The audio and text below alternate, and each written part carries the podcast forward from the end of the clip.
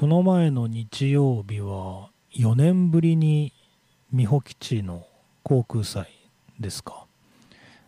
行われたということで非常に盛り上がりましたね。なんか報道によると4万人 多くないですか？4万人が来たということでこのラジオをお聴きの方でも、えー、実際に航空祭に行ったとかそれから空から見上げたっていう方いらっしゃると思いますがいかがですかね。僕は朝一で野菜売ってましたけどそれでさ航空祭が終わったなと思ったらポツポツ雨が降ってきてで昨日一日月曜日大雨。そしたら梅雨入りだそうですよ。早くないですか？なんかいろんなことがね。でも確かに梅雨っぽくなってきたかなとそんな気がしています。5月30日今日も1時間最後までお楽しみください。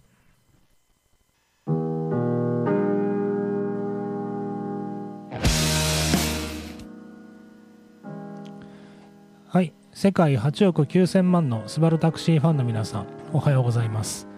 帰ってきたヘビーメタルの逆襲の時間です。この番組は FM 放送周波数 79.8MHz またダラズ FM のインターネット放送はパソコンからサイマルラジオでさらに無料音楽サイトリッスンラジオを通じて全国どこからでもお聴きいただけます。番組へのメッセージはメールの方は798ダラズ FM.com ファックスの方は0859-21-7878でお待ちしています。あのー、思うところあってさ iPhone を機種変更したんですね。今まであのそもそも僕はあの iPhone iPhoneist ですから、えー、って言っても iPhone 使って何年ぐらいかな。一番最初そうでもなかったんですけどあのある時から iPhone 大好き人間になってずっとスマートフォンは iPhone なんですけどそれであの自慢じゃないけど新しい機種が出るたびに機種変更する派なんですね。必ず。もう中毒なんで。もうアップルの思うツボなんですよ。だけどえっとそれまで 13iPhone13 のプロマックスを使ってたんですけど14が出た時に機種変更しなかったんですね。いや初めて。でねそれにはね理由があって。で Facebook とかで僕をフォローしている方はあの覚えている方いらっしゃるかもしれませんけど僕はあの iPhone 盗まれたんですよ。知ってます？あのもうね障害だと思うんですけどすっげえ物忘れするんですよ。で僕中毒なんで まあなんかあの障害とか中毒とかそういったこと言ってますけどあの中毒なんで四六時中 iPhone 持ってるんですね。でトイレに行く時も iPhone 持っててで実は先日もトイレで iPhone をまたあの忘れてでたまたまその時は次使う男性が入ってきてあの知らない人ですよ。そしたらその知らない人がなんか後から追いかけてきてスマホ忘れておられますよって言ってもっいい国だよね本当。なんですけどあのそ,、まあ、それぐらいしょっちゅう iPhone、まあ、iPhone に限らないですよ。いろいろ人生に大切なものを置き忘れてるような気がしますけどあの忘れるんですね。でもうあれ1年ぐらい前かな。そんなにならないかな。iPhone 盗まれて。まあ盗まれてっていうか事の発端は例によってトイレに忘れてきたのをあの公衆トイレに忘れてね。あのそれでプラプラ歩いてたらあ iPhone がないとか思い出してあ絶対あのトイレにで忘れたんだと思って取りに行ったらなくなってたんですよ。で他で落としたなとかって普通思うんですけどもう明らかにそのトイレで忘れたっていうのは記憶にあるのでここにないっていうことは誰かが持っていったんだっていうことですよね。で割と僕性善説派なんで人生なんでも。あじゃあ気のいい人が警察あの交番に届けてくれてるんだなと思って。で一応気になるんであの会社に戻ってパソコンの iPhone を探すっていう機能があるから、まあ、GPS で要するに自分の iPhone がどこにいるかってチェックすることできるんですけどそれ見たらさどんどんどんどん離れていくいって。やべえなこれと思って。で、まあ、結論から言えばねあのまあ別に言ってもいいと思うけど知らないおじいさんが盗んでたんですよ。それでそれもまあまあショックだったんだけど一番ショックだったのはそのおじいさん途中から怖くなったのか知らないけど最後なんか自分家の近くの川に iPhone 捨てたんですね。で この話結構俺の人生の中でも面白い部類に入る話で語ると1時間ぐらい喋れるんですけどまあそうも言ってられないんではしょりますと警察の人が川で拾ってくれたんですよ。ていうか僕は離れるわけいかなかったんでパソコンの GPS からこう連絡してなんかその辺りにあるみたいですとかと思って警察の人がしばらく探してくれたらああ川の中に iPhone があるとか言って。であの皆さんあの日本の公務員とかあの警察とか悪口言う人たくさんいますけどめちゃくちゃ優秀で優しいですからね。本当米子警察には頭が下がるって感じなんですけど若い警察の職員さんが見つけてくれたんですよ。でね一番びっくりしたのは川に落ちてたんですよ。多分20分ぐらい川に落ちてたと思うんですけど普通に使えたのね。すごくないですか iPhone っていうか、まあ、iPhone っていうか Android もそうなんだろうなと思うけどあ防水ってここまでいってるんだ。生活防水っていうか生活防水で 川には川に生活してて落とさないと思うんですけど川に落ちても iPhone って平気なんだと思って。でまあ使ってたんですね。で普通に使えるんだと思ったけどとはいえちょっとねやっぱおかしいのね。でなんかたまにねあの音楽を Bluetooth とかで流すまあ、Bluetooth 使わなくていいけど音楽を流すとガリガリ言ったりとかあと同じ現象だと思うんですけど通話してても相手の声がガリガリするとかあと一番あの不便だなと思ったのはあのカメラがねなんかちょっと性能悪いんだよね。なんか綺麗に映らない。これは僕あの iPhone のカメラ大好きなんですけどこれは iPhone のカメラじゃないなっていうぐらいちょっと写真がうまく撮れなくて。でそさそのおじいさんのせいで俺の iPhone そんな感じであのダメになって。で一番なのはあれ水没すると何ていうか交換してくれないのね。あの交換してくれないっていうかなんか保証に入ってたんですよ。あそうだアップルケアアップルケアに入ってるのでなんか壊れたりしたらあの取り替えますよっていうのなんですけどその条件があってあの自分で水没させたりしてないっていうのが条件なんですね。っていうか俺自分で水没させたわけじゃねえんだけどだけどあのそのおじいさん俺許しちゃったのであの弁償しましょうかって言ってくれたんですよだけどいや あのちょっとラジオで大変失礼ですけどこのおじいさん絶対弁償できないなっていう感じででなんか一緒に謝りに来た奥さんとかはもう、まあ、おばあさんですよね。もうなんかすげえ不憫な感じがしていやもういいですよってあのおじいさん人のもの取っちゃいけないよとか なんか当たり前のこと言って許してあげたんですね。で、まあ、それはいいんだけど許したのにさ俺の携帯壊れちゃってるじゃないですか。んでまあ使えるのは使えるんでまあいいんですけどまあ、とはいえ使いにくいなと思ってそれであの話長くなりましたけど水没させちゃってるんで何ていうかスムーズに機種変更できないなって思ってそれで14が出た時に機種変更してなかったんですね。だけどなんか実は今回あの息子の iPhone を買うことになって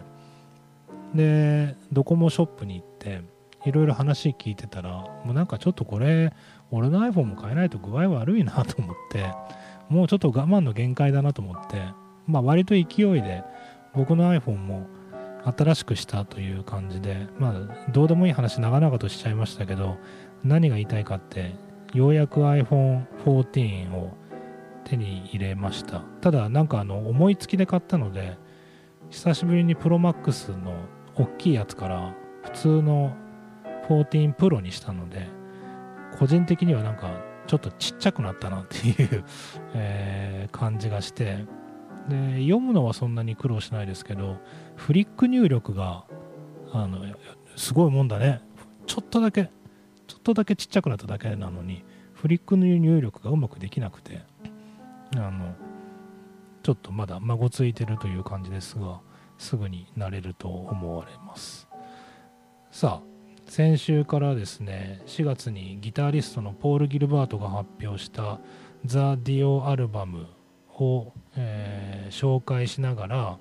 そのディオが演奏しているトリビュートソングとそれから元になった、えー、曲というのを聴いてもらってます。1曲目に聴いてもらったのはディオが結成した、えー、文字通りディオというバンド、えー、なんだっけ。ブラックサバス脱退してからねえー、組んだバンドなんですけど、えー、そのディオのこれはデビューアルバムかな、えー、の中から、えー、ホーリーダイバー。もうすげえな。これ放題は情念の炎っていう えー、曲なんだな。今の今知りましたけど、えー、1983年に発表した「ホーリーダイバー」から、えー、聞いていただきました。続いてはそのディオが、えー、発表した「ホーリーダイバー」アルバムから、えー、原曲ですね。聞いてもらおうと思います。お聴きください。ディオで「ホーリーダイバー」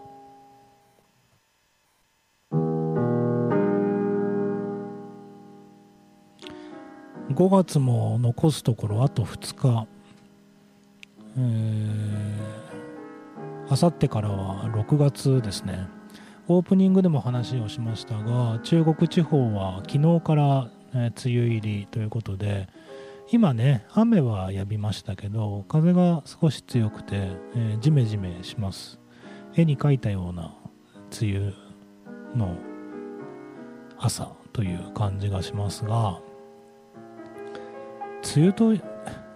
雨といえばって全然関係ねえな。我ながら。ほんと調子いいな。あのヘビーメタルですよ。6月といえば。ヘビーメタルな季節。それでめちゃくちゃ強引ですけどヘビーメタルのイベントをしたいと思ってます。っていうかします。でヘビーメタルのイベントってなんじゃっていう話ですけど、まあ、簡単に一言で言うとディスコですね、えー、ヘビーメタルの名曲の数々をディスクジョッキーとして、えー、流すというイベント。実は5年か6年ぐらい前になると思うんですけど、えー、ヘビーメタルナイトっていうこのイベントを昔1回やったことがありましてでその時結構あの悪ふざけというかこんなイベントやったって誰も来ねえだろうなと思って あの面白半分でやっまあ僕人生何でも面白半分なんですけどやったら結構好評でねそれでうんこれまたやりまあいつも言ってますけどヘビーメタルってある程度大きい音で聴かないと楽しくないっていうかラウドラウドミュージックですからえっとある程度大きな音で聴いた方がいいなっていうのを思ってるんですけどなかなか家とかでそんな大音量でも流せないじゃないですか。で、まあ、大音量って言ってもねそんなクラブとかあのライブハウスみたいにどでかい音では鳴らしませんけど前回飲食店さんを、まあ、ちょっと貸し切ってであの音響設備入れてそこで流すっていう。まあでも逆言えばそんだけなんですよ。あのディスコって言ったってそんなあのレコードでねこうスクラッチしてギュギュギュギュとかってやるわけでもなくただもうひたすらポチッと再生ボタンを押して終わりそうになったらまた次の曲ポチッて押してっていうあのめちゃくちゃ簡単なあの急出しなんですけどでもねあの盛り上がったんですね。でそれを、えっと、このダラズクリエイトボックスで復活させます。えっと6月10日土曜日の6時から8時の間2時間にわたってえっと僕とですねそれからあのめんどくさいよね。あのヒルゼンの友金さんと2人でやるというか前回もその2人でやったんですけど、えー、をやります。6時から8時までの2時間ででチケット代1000円いただきますが、えーと、併設のカフェのお好きなドリンクを、えー、ワンドリンクついてますので、まあ、あのビールでもいいですしチューハイでもいいですし、まあ、全然アルコール飲まなくても、まあ、コーヒー飲みながらあの興奮してもらえれば。それでいいなと思いますけど、あのたっぷりと聞いていただいて。で前回と一番違うのはこのダラズ FM の、えーと公開スタジオサテライトスタジオですね。から、えー、お届けしたいと思ってますので、あの酔ったお客さんがに絡まれたくないのであのこのカラスの中で我々は安全にあの お届けしようと。まあそれは冗談ですよ。逆にさ盛り上がってきたらこのスタジオ内にお客さん入れてなんか騒ぎたいね。騒ぎ騒ぎたいっていうかいろいろその好きな曲に対する思い出だとかその熱い思いっていうのを語ってもらってもいいなと思ってて。でスタジオから配信しますから当然このダラズクリエイトボックスの中はですねボックス中に大音量でメタルが流れることになるわけですけどそれ以外にこれラジオとしてあの全世界に向けてすごいなこんなの発信しちゃっていいんだろうかね。なんか嫌な予感もしますがまあなんとかなるでしょう。ラジオとして、えー、公開配信ねあもうしますのであの実際に来れない方はご自宅や職場で、まあ、職場では聞かない方がいいかもしれませんけど あのお楽しみいただけたらなと、えー、思いますのでぜひ皆さんあのスケジュールに入れておいてください。6月10日、えー、18時スタートですので可能であればぜひあのスタジオというか DCB に遊びに来てもらえたらなと、そんな風に思いますね。さあ、えー、先週から始まったポール・ギルバートのトリビュートアルバムトリビュートカバーアルバムディオアルバムですね。ロニー・ジェームス・ディオの往年の名曲をディオがあポール・ギルバートがカバーしてボーカルパートはギターで表現っていうことをやってのけてるんですがそのアルバムを紹介しながら同時に合わせてその元曲となったディオの曲を紹介するという企画をしています、えー、今日が2週目ですね、えー、続いてお聴きいただくのは先週も紹介した、えー、ディオがレインボーを脱退した後加入したブラックサバスですね。1980年にえ加入して歴史的名盤である「ヘブンヘル」というアルバムを作るんですがその「ヘブンヘル」のタイトルトラックですね、えー、お聴きいただきたいと思います。ポール・ギルバートで「ヘブンヘル」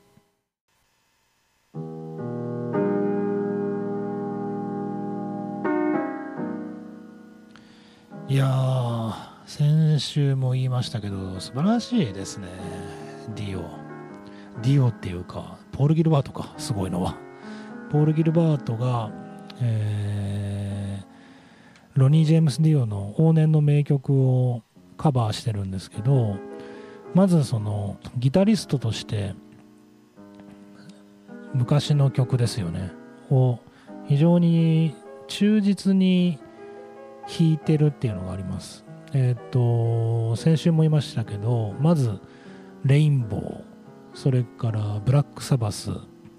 それからディオですね。のという3つのバンドをカバーしてるんですけどまず演奏ギター演奏がその3つのバンドそれぞれのギタリストの個性というのをあのいい意味で上手に真似していますね。ファンの人は非常ににやりとする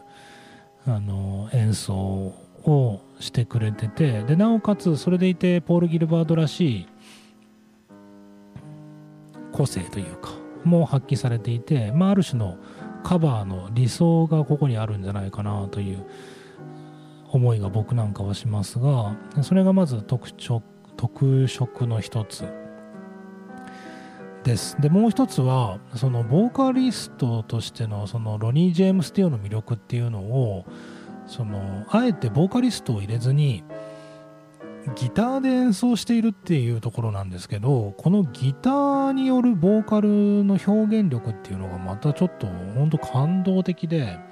先週も言いましたけどまるでディオが演奏あの歌ってるんじゃないかって疑いたくなるぐらいの音色ですね。で先週も言いましたけどポール・ギルバートインタビューの中で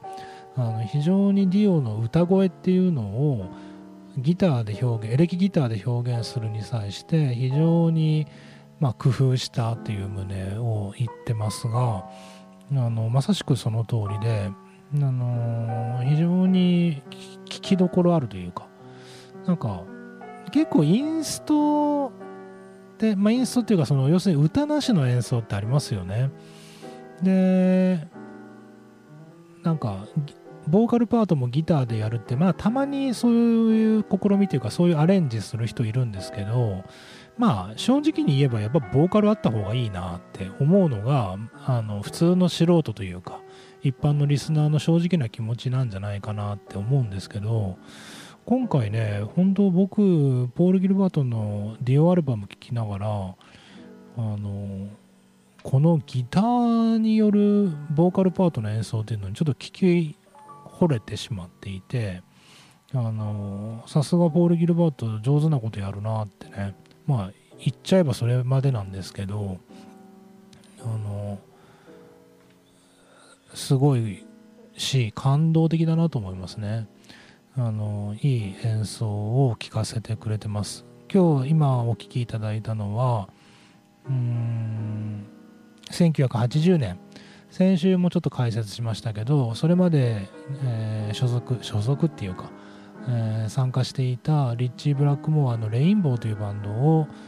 えー、ディオがロニー・ジェームス・ディオが1979年に脱退してその後、えー、大御所のブラックサバスですねもう当時大御所と言ってよかったと思うんですけどそのブラックサバスにオジー・オズボーンの後任として電撃入席っていうんですか？あの加入して、えー、メンバーとして発表した「ヘブンヘル」というアルバムから、えー、タイトルトラックの「ヘブンヘル」を聴いていただきました。非常にヘビーであの重たい曲なんですけどあのこれぞブラックサバスこれぞヘビーメタルという、えー、感じで途中からこう展開していってね